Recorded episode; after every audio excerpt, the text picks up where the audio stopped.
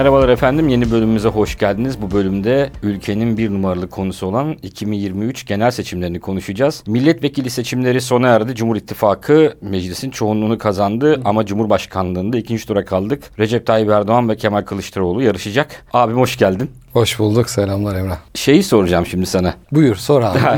yani Allah yardımcımız olsun bu bölümde. Seçim bitti o gece tamam. İkinci tura kalındı. Orada bir sorun yoktu ama o geceden itibaren sosyal medya, televizyonlar veya çevremizdeki insanlarla konuştuğumuzda bir paranoyaklık hali vardı. Oylar mı çalındı, muhabbeti oldu, o oldu, bu oldu. Yine klasik bin bir tane komplo teorisi üredi. Sen ne düşünüyorsun son birkaç gün hakkında? Direkt bu konudan giriyorsak ben direkt onursal adı güzelle girmek zorunda kalacağım şu an. Şimdi Millet İttifakı böyle bir söylemle halkı da galeyana getiriyorsa bu bir yöntemdir. Provokatiftir ama yöntemdir. Altını doldurması gerekiyor. Bütün CHP'ye ulaşan imzalı pusulaları hepsini doğru zamanda toplayıp doğru zamanda paylaşabilseydi bunun altı dolardı ve bir karşılık bulurdu. Ama şu anda ancak söylem çerçevesinde kaldı. Bu Cumhur İttifakı'nın genel söylemlerinden çok farklı bir yere varamadı. O yüzden ben bu tarz bir durum olmuşsa bile şu an hiçbir değeri olmadığını Kesinlikle. düşünüyorum. Genel anlamda ama televizyon kanalları, medya yayın organlarıyla yıllardır yapılan işte oyu başta çok daha farklı açıp sonra yavaş yavaş geriye gelme stratejisi devam ediyor Cumhur İttifakı'nda ama bunu o kadar da artık önemli olarak görmüyorum. Çünkü bunu artık herkes farkında ve açılan sandıklar kolay yerlerden yani ne demek istiyorum? Misal Anadolu'nun köyünde zaten bir sandık var. Oradan açılıyor. Orada zaten çoğunluk Anadolu'da Cumhur İttifakı. Onlar hemen işleniyor. Ve ilk başta Cumhur İttifakı önde başlıyor. Sonra devam ettikçe daha problemli yerler, büyük şehirler devreye girdikçe de dengeleniyor gibi. Yani ben çok fazla öyle sorunlar olduğunu düşünmüyorum. Şimdi eldeki verilerden konuşursak YSK'nın da onayladığı veriler. Adalet ve Kalkınma Partisi'nin toplam oyunda 2.2 milyonluk düşüş var. Cumhuriyet Halk Partisi 2.3 milyon oy arttırmış. 250 bin İyi Parti oy arttırmış. Baktığımızda HDP'de 1.1 milyonluk bir oy düşüşü var. Yeniden Refah 1.5, Zafer 1.2 milyon oy kazanmışken MHP 150 bin oy kaybetmiş gözüküyor bir önceki seçimlere göre. Düşüncem ilk tur meclis aritmetiği açısından kesinlikle Cumhur İttifakı meclis konusunda çok başarılı ama ben genel görüşten ayrıldığım bir yer ilk turun Cumhurbaşkanlığı seçimin açısından bence kazanı yok. Sonuçta Kesinlikle. Normalde ilk turda yüzde 50 ve yüzde 54-55 de kazanmayı hedefleyen biridir Recep Tayyip Erdoğan. Çünkü görkemli zaferlerle her zaman politikasını yürütür. Ama ilk turda yüzde 49,5'ta kaldı. Kemal Kılıçdaroğlu'nun yüzde 45'te kaldı. Kemal Kılıçdaroğlu niye yüzde 45'te kaldı sence? Şimdi dediğin gibi CHP aslında bayağı bir oy arttırdı. Cumhur İttifakı da düşüşte. Bu işin aslında şu an geldiğimiz noktada gerçeği bu. Hatta Rize'de CHP milletvekili çıktı 43 yıl aradan sonra. Kars'ta Kars'ta çıktı. Yani bunlar yatsınmamalı. Bunlar gözden kaçırılmamalı. 45 buçukta kalması bir başarısızlık olarak da aslında görülmemeli. Şimdi bizim buradaki problem şu. Yüzde 50 barajı gibi bir şey oturttuk. Yani aslında biz yüzde 10 barajını aşağı çekip çeşitliliği arttırıp meclisi genişletmek ve herkesin söylemini ulaştırabilmesini isterken bir şekilde çok farklı bir yere götürüp işi halkın yüzde ellisini mutlu ve yüzde ellisini mutsuz edecek bir seçim sistemine ulaştık. Şimdi burada ben Kılıçdaroğlu başarısız, düşük kaldı oyları diyemem. Kılıçdaroğlu CHP çerçevesinde gayet başarılı bir iş yaptı. Ama hedef çok yüksek. Yani demek istediğim şu. Eski koalisyon zamanlarını artık özler hale geldik. Bu yüzde yetmiş, yüzde seksene hitap edebilecek bir işte AK Parti CHP koalisyonu olma ihtimali şu an düşünmüyoruz bile. Yani bu akıldan bile geçmiyor. Aslında kaybettiğimiz nokta bu. Kaybeden yine biz olduk halk oldu. CHP bence kaybetmedi. Hani CHP özelinde şimdi eleştiri yapmak gerekirse tamam hani hep dediğimiz işte daha halka oynayan, daha politikaya uygun işte Ekrem İmamoğlu gibi karakterleri ön plana çıkartıp oradan 3-5 oy daha fazla alabilirdi bence. Şimdi orada benim genel bu birkaç gündür işte CHP ve Kemal Kılıçdaroğlu üzerinden yapılan eleştirilerde katıldığım katılmadığım şeyler var. Burada bir numaralı suçlunun ben Kemal Kılıçdaroğlu olduğunu düşünmüyorum Millet İttifakı adına. Bileşenler yani altılı masa diyoruz ya. Meral Akşener beklenen oyu alamadı. Baktığımızda oyunu arttıramadı. Ahmet Davutoğlu, Ali Babacan ve diğerleri neredeyse oy almadı. Tamam 2.2 milyonluk bir oy artışı var. Bunu da şeye sayarsak yeni gelen ittifak parçalarına gelen oy diye sayarsak ve her 100 bin oya bir milletvekili ya şu anki sistemde yine 1 milyona yakın oy açık kalıyor. Çünkü 30 küsür milletvekili çıkarttı bu insanlar. Onların da beklediği etki yapmadığını. Emek ve Özgürlük İttifakı'nda da büyük oy düşüşü var. Yani o tarafta da tiplen işte ya HDP tek liste girelim girmeyelim kavgasına girdiler. Evet. Çok büyük kavga oldu ve iki taraf birbirini suçluyor benim gördüğüm. Alttan alttan suçluyorlar. Şu anda açık değiller şey bitmediğinden. İşte bir taraf diyor ki biz tek liste girseydik daha yüksek olurdu. Tip tarafı diyor ki hayır bakın bize girmeyin dediğimiz yerde biz kesin milletvekili çıkarıyoruz dediniz ama orada milletvekili kaybettiniz diyorlar. Ama günün sonunda şöyle bir gerçek var. Tipe 1 milyon oy veriliyor. Bir küsuratlı bir oy var. Çıkan 4 milletvekili var. Orada da 6 milletvekili başka yerlere gitti. Ben muhalif kanatın topluca bir başarısızlığından dolayı yüzde 45'te kalındığını düşünüyorum. Ve unutulmaması gereken bir konu daha var. Senle de konuşmuştuk. Yükselen yeni seküler milliyetçilik var tüm dünyada. Batıda daha doğrusu tüm dünya derken. E, bunun Türkiye'de olmayacağını düşünmek hele Türkiye'nin şu anki pozisyonda çok safça olurdu ve gördüğüm kadarıyla oradaki bileşenler Millet İttifakı'nda Cumhur İttifakı'nda ilk turda oy vermedi. %5 Sinan Oğan'ın oyu çok büyük bir oy. Büyük ihtimalle reaksiyoner bir oy. Ama milliyetçi bir oy. Zafer Partisi'ne giden dediğimiz gibi 1.2 milyon oy var. Sence ikinci turda ne yapacaklar? Ha, Sinan Oğan ve Zafer Partisi'ne Evet. yaklaşım mı? Yani bence ortada kalacaklar. Şimdi genel beklenti Millet İttifakı'na yanaşması ve onun oylarını yükseltmesi yönünde. Ama ben onların gözünden bakmaya çalışıyorum. Ümit Özdağ ve Sinan Oğan'ı ki akıllı insanlar gerçeği gördüklerini düşünüyorum. Hani onların lafıyla o yüzde beşlik oy potansiyelleri bir hareket etmeyecek. Yani ben Millet İttifakı'na geçtim hop yüzde beşi taşıdım diye bir şey olmayacağının farkındalardır. Aynı şekilde Cumhur'a da geçse bunu yapamayacaklar. O yüzden şu anda onlar çok zor bir durumda. Ya şöyle bir şey düşünebilirler. Ya Cumhur zaten önce Hani çok az bir oy ihtiyacı var. Gidip oradan bir İçişleri Bakanlığı bir şey kapatabilirsem hani yanaşayım hem ben sizi kurtardım diye kahraman olayım hem de Cumhur'a mı dedin? Cumhur'a evet evet yani MHP'nin yanına. Bu onlar adına daha mantıklı aslında. Bir şeyler alabilecekleri yer. Hem de öbür taraftan Millet İttifakı'na da hala göz kırpabilir. Der ki ben buraya giriyorum ama bakın politikaları düzeltme sözü aldım. Şu an en büyük sorunumuz ne? Göç dalgası. Tüm Avrupa'nın tüm dünyanın yani. En büyük sorunumuz. Buyur abi. O konuda hemen bir katılmadığımı söyleyeyim sana. Heh, tamam. Büyük ihtimalle Millet İttifakı'na yanlayacaklar. Çünkü daha bu sabah ya Süleyman Soylu ya yine Cumhur İttifakı'ndan bir açıklama yaptı. Suriyelileri gönderemeyiz. Allah bizi yakar dedi. Yani ben buradan Ya söz böyle bireysel aldım. açıklamalar bence çok bir şey ifade etmiyor. Çünkü tam tersini dese de Şimdi zaten değişmeyecek. Zaten şöyle bir durum var. Ata İttifakı. Ata İttifakı'nın oylarının belli ki çok büyük bir çoğunluğu Millet İttifakı'ndan gidiyor. Yani şehirli, daha seküler ama milliyetçi insanlardan gidiyor. Bu insanları AK Parti'nin yanına taşıyamazsın. Şöyle ihtiyaç yüzde bir oy olduğu için yüzde birini taşırsın ama bütün tabanını kaybedersin. Eğer siyasette uzun vadeli olmak istiyorlarsa bence Ümit Özdağ o tarafa oynamaz. Ha şöyle oynamaz. Çok çok yüksek ihtimal bakanlık alacaklar Millet İttifakı'ndan. Herhalde İçişleri Bakanlığı'nı isterler diye tahmin ediyorum. Onu alabilirler mi o büyük sorun. Çünkü Meral Akşener faktörü var. Etkin bir Cumhurbaşkanlığı yardımcılığı isteyecekler. Ya da Kemal Kılıçdaroğlu sabah haberlere düşmüştü. Göç Bakanlığı kuralım başına geçin.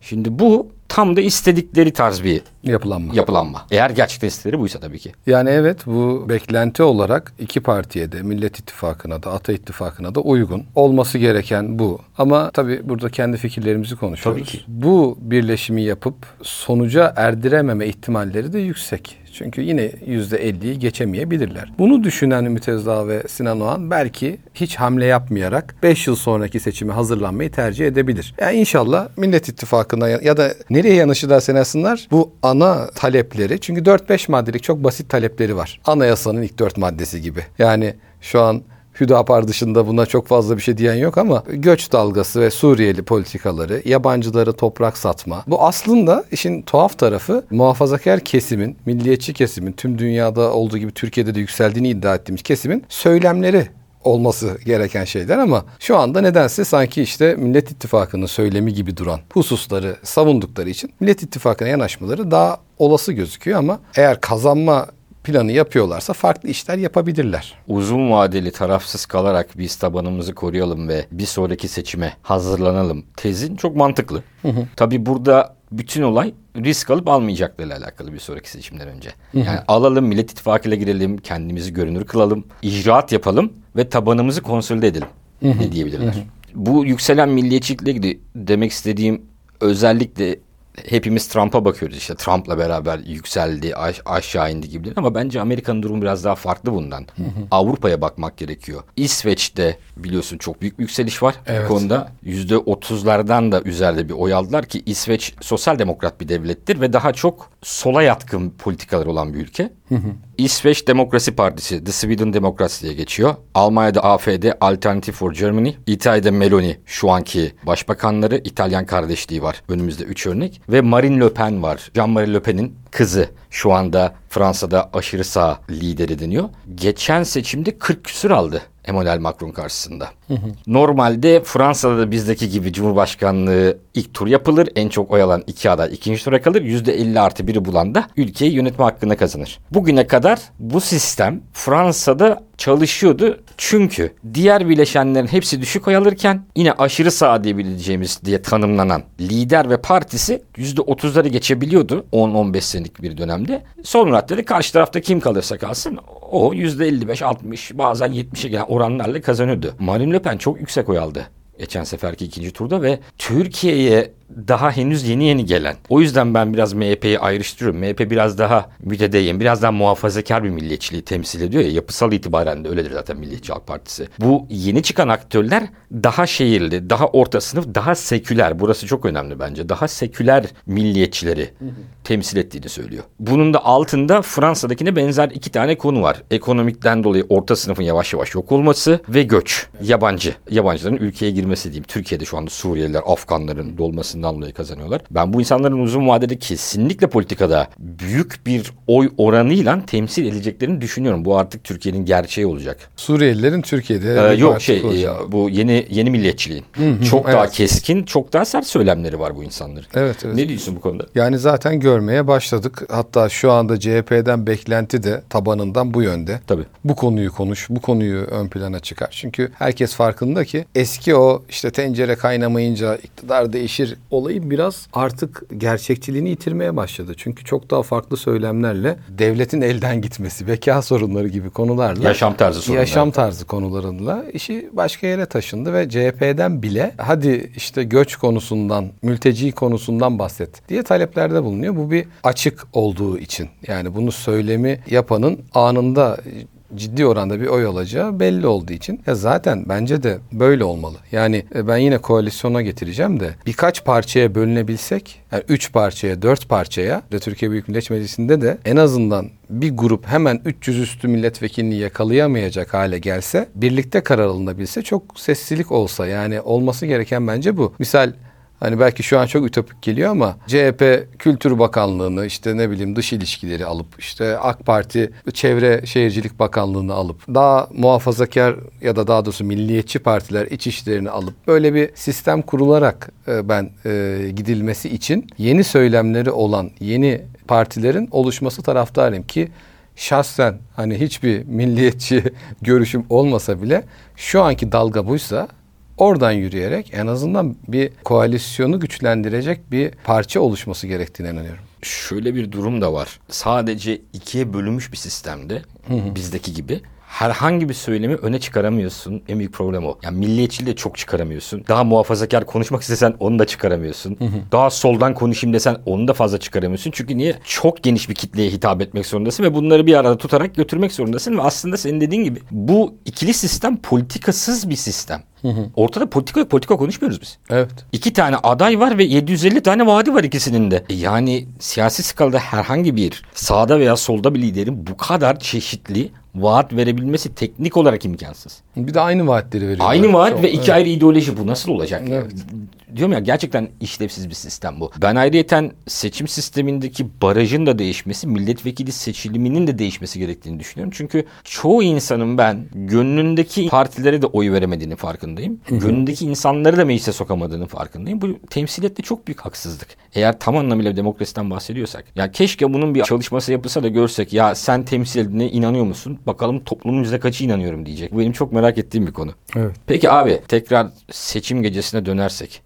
Kazananlar kaybedenler diyorduk ya. Sence kazananları ve kaybedenleri kim bu seçimin? Yani MHP kazananlardan oldu bence. Her ne kadar sen az önce açıkladığın istatistikte oyu düşmüş desen de. Beklenti üzerinden kazananı. Ha evet beklenti üzerinden kazananı. Bu da AKP tarafında küskünlerin arttığını ama onların ancak MHP'ye geçebildiğini gösteriyor. Aynı şekilde Ata İttifakı beklenmedik bir başarı Net başarı. gösterdi. Net başarı. Her ne kadar hani istenen sonucu elde edemeseler de Mansur Yavaş ve Ekrem İmamoğlu'nun sahaya inip karış karış gezmesi bir başarı. Onlar adına kişisel siyasi kariyerleri adına başarı. Benim görüşüm bu yönde. MHP ile ilgili tabii anketler vardı önümüzde. Bir buçuk iki senedir yapılıyor ve yüzde dörtlere yüzde beşlere düştüğü konuşuluyordu. O anketleri göz önüne alırsak inanılmaz bir başarı var. Ancak işte bak bu sistemin garipliği de orada ya. AK Parti'den kopmuş MHP'ye gelmiş. MHP'nin aslında düşen oyu bu yüzden yukarıya çıkmış gibi görünüyor. İyi Parti'ye kızan Atay'a gitmiş veya tekrar MHP'ye geri dönmüş. Yani oy geçin Seçenek az. seçenek az ve hareket alanı da kısıtlı.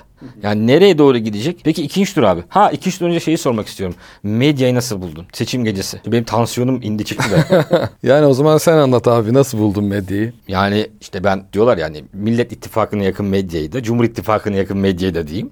takip etmeye çalıştım dayanabildiğim kadar. İkisine de diyorum ama dayanabildiğim kadar. Evet. Herhangi güzel bir analiz duyduğumu hatırlamıyorum. Herhangi aklımda kalabilecek bir cümle duyduğumu hatırlamıyorum. Eldeki verilerle adamlar 7-8 saat yani tabirimin kusuruna bakılmasa goy goy yaptılar. Bu 8 saatli bir goy goy dinledik biz orada. İki tarafta sonuçlara göre çok moralleri yükseldi ve indi. Bizim sosyal medyada okuduğumuz şeyleri televizyonlarda anlatmaya başladılar aslı astarı olmadan. İşte şey vardı ya yani oy geldi kim önde kim arkada kavgası ve sonra öğrenildi ya zaten bu CHP'deki sistemin hatasıymış ki affedilmeyecek bir şey bu. Ya 15 yıllık bir sistem olduğu söyleniyor ki Tebrik teknoloji- etmek lazım. Evet. Tebrik etmek lazım. Bundan her seçimde şaibe iddiasında bulunuyorsun. İddian bu. Muharrem İnce de bu iddiada bulunmuştu. Her se- seçimde kilitlenen bir sistem var ve Cumhuriyet tarihinin önemli seçimi bize güvenin bütün sandıklardayız deyip aynı adamı işin başında tutup ve kaç bin sandıkta müşahit yoktu? 20 bin mi diyorlardı? 10 bin mi? Yani ben de 10 bin duyduğumu Ha, 10 bin sandıkta müşahit olmayan bir sistem yani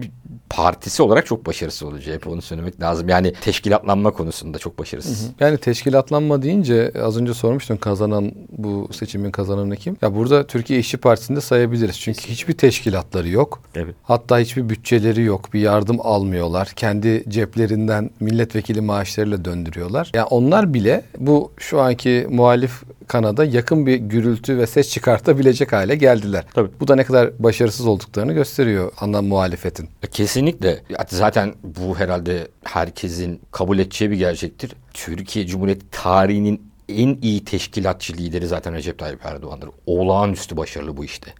Refah döneminden beri, İstanbul Belediye Başkanlığından beri. Yazarını unuttum. Bir sosyoloğun kitabı vardır. Mahalledeki AKP diye. Mutlaka okuyun okumayanlar ve Adalet ve Kalkınma Partisi'nin nasıl bugünlere geldiğini. Yani bu birkaç tane parametreye bakarak sadece diyorlar işte dini söylemden vesaireden. Tabii ki etkileri ama asıl o teşkilatmanın ne kadar iyi olduğunu ve onlar nasıl bugünlere geldiklerini bir göz atmalarını tavsiye ederim. Peki abi ikinci tur geldi. Evet. Sence ne olacak? Yani ikinci turda birinci turdan çok farklı bir durumda karşılaşacağımızı düşünmüyorum. Zaten artık birçok kişi şehirler arası seyahatle gidip oyunu kullanıyor. Hatta yurt dışlarından gelenler, gidenler var. Birçok kişi küskün olarak oy kullanmayacak bence. Ve bunlar iki taraftan da olacaktır muhakkak. Diğer tarafta hani zafer sarhoşluğuyla diyeyim kullanmayacak. Ama sonucun çok fazla değişeceğini düşünmüyorum. Çünkü ortada yeni bir söylem yok. Ha, nedendi? Canan Kaftancıoğlu işte Ekrem İmamoğlu bu sefer başında olacak. Bence bu Sanırım değil. Değil mi? O da mı spekülasyon? Ya kampanyada ön plandalar ama kampanya başka 3 kişiye eman- emanet edildi ama Kılıçdaroğlu'nun bizzat seçtiği 3 kişiye emanet edildi diye okudum. Yanlışsam düzeltir ki bu arada biz bu programı seçim sonrası perşembe günü kaydediyoruz. Pazartesi yayınlayacağız yani arada 3-4 gündeki değişiklikler olursa Evet, evet, çok bunu güncel, dikkate güncel almalıyız. bir yayın. Yani sonuç olarak e, kim gelecekse gelsin bu zaten yanlış politikalarla bu kadar önemli bir seçimde yanlış bir kurgu yaptıklarını gösteriyor. E bu da güven vermiyor. Yani bir sonraki ikinci turda da yine aynı hatalar. Teşkilat konusunda mı diyorsun? Evet evet evet. Şey ana politik söylem mi teşkilatlar mı? Teşkilat. Tamamen teşkilattan bahsediyorum. Ben şu dakikadan sonra politik söylemlerin çok bir şey değiştireceğini düşünmüyorum. Burada bir iki konu var. Kılıçdaroğlu'nun belki ön plana çıkartabileceği. O da belki yüzde yarım, yüzde bir fark ettirir. İşte sandığa gitmeyen seçmeni sandığa çekebilir. Ata ittifakından alabilir. Yani bence sonuç çok farklı olmayacak. Senin düşüncen ne abi? Seçim gecesi bana sorsaydın ikinci tur %90 Cumhur İttifakı derdim. Şu anda öyle düşünmüyorum. Biraz daha Millet İttifakı adına pozitif düşünüyorum. Sebebi de oynamaları gereken iki yeri net belli etmişler. Bugün sabah işte Kemal Kılıçdaroğlu'nun basın açıklamasından da anladı. Dedikleri Ata İttifakı'nı mutlaka almak isteyecekler ki bu arada benim bu konuşacağım teori de Ata İttifakı'nın bileşenleriyle Millet İttifakı'na destek açıklaması olursa. Biz şu anda sandığa gitmeyen seçmenin yüzde kaçının apolitik olduğunu, yüzde kaçının öyle bir yüzde vardı yüzde beşti sanırsam. Herhangi bir seçimde oy kullanamayacak insan. Çünkü cenaze, hastalık gibi, mecburi seyahat gibi durumlardan dolayı olarak istatistik olarak yani. kullanamıyor. Kalan seçmenin ne kadarının dediğim gibi apolitik olduğunu, ne kadarının küskün olduğunu ve ne kadarının Millet İttifakı'nın bazı söylemlerinden rahatsız olduğu için veya ortada duran seçmen olduğunu bilmiyoruz. Büyük soru işareti burada. Bunlara oynayabilecek bir söylem geliştirirlerse ki şu anda geliştirmeye başladılar. İkinci turu kazanma ihtimalleri var. Ama bu şu demek değil. %90 kazanacaklar değil. Şu an itibariyle %50-50. Sinan Oğan ve Ata İttifakı ben bu taraftayım arkadaş derse bence yüzde elli elli.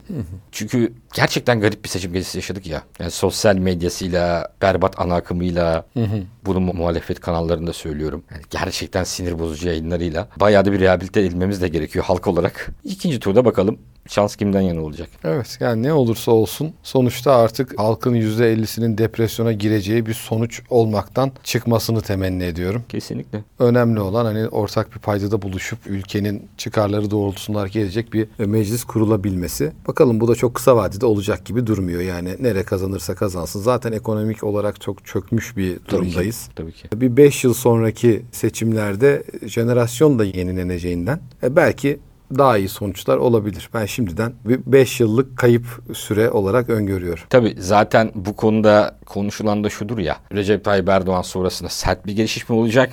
Yumuşak bir geçiş mi olacak? Sanki sistemde bu geçiş olacaksa da yumuşağa doğru kendini evriltiyor, evriliyor gibi de hissetmiyor değilim açıkçası. Çünkü bir taraftan meclis çoğunluğu var, öbür tarafta kazananın çok büyük güç kazanacağı ama tek başına yönetemeyeceği bir sisteme gidiyoruz. Evet. Ama memleket için hayırlı olsun. Elimizden geldiğince seçimi yorumlamaya çalıştık. Eksiğimiz gediğimiz olduysa kusura bakmayın. Ama birkaç gündür herkes gibi çok yorgunuz. Dinlediğiniz için teşekkürler efendim. Bir sonraki programda görüşmek üzere. Hoşçakalın. Görüşmek üzere.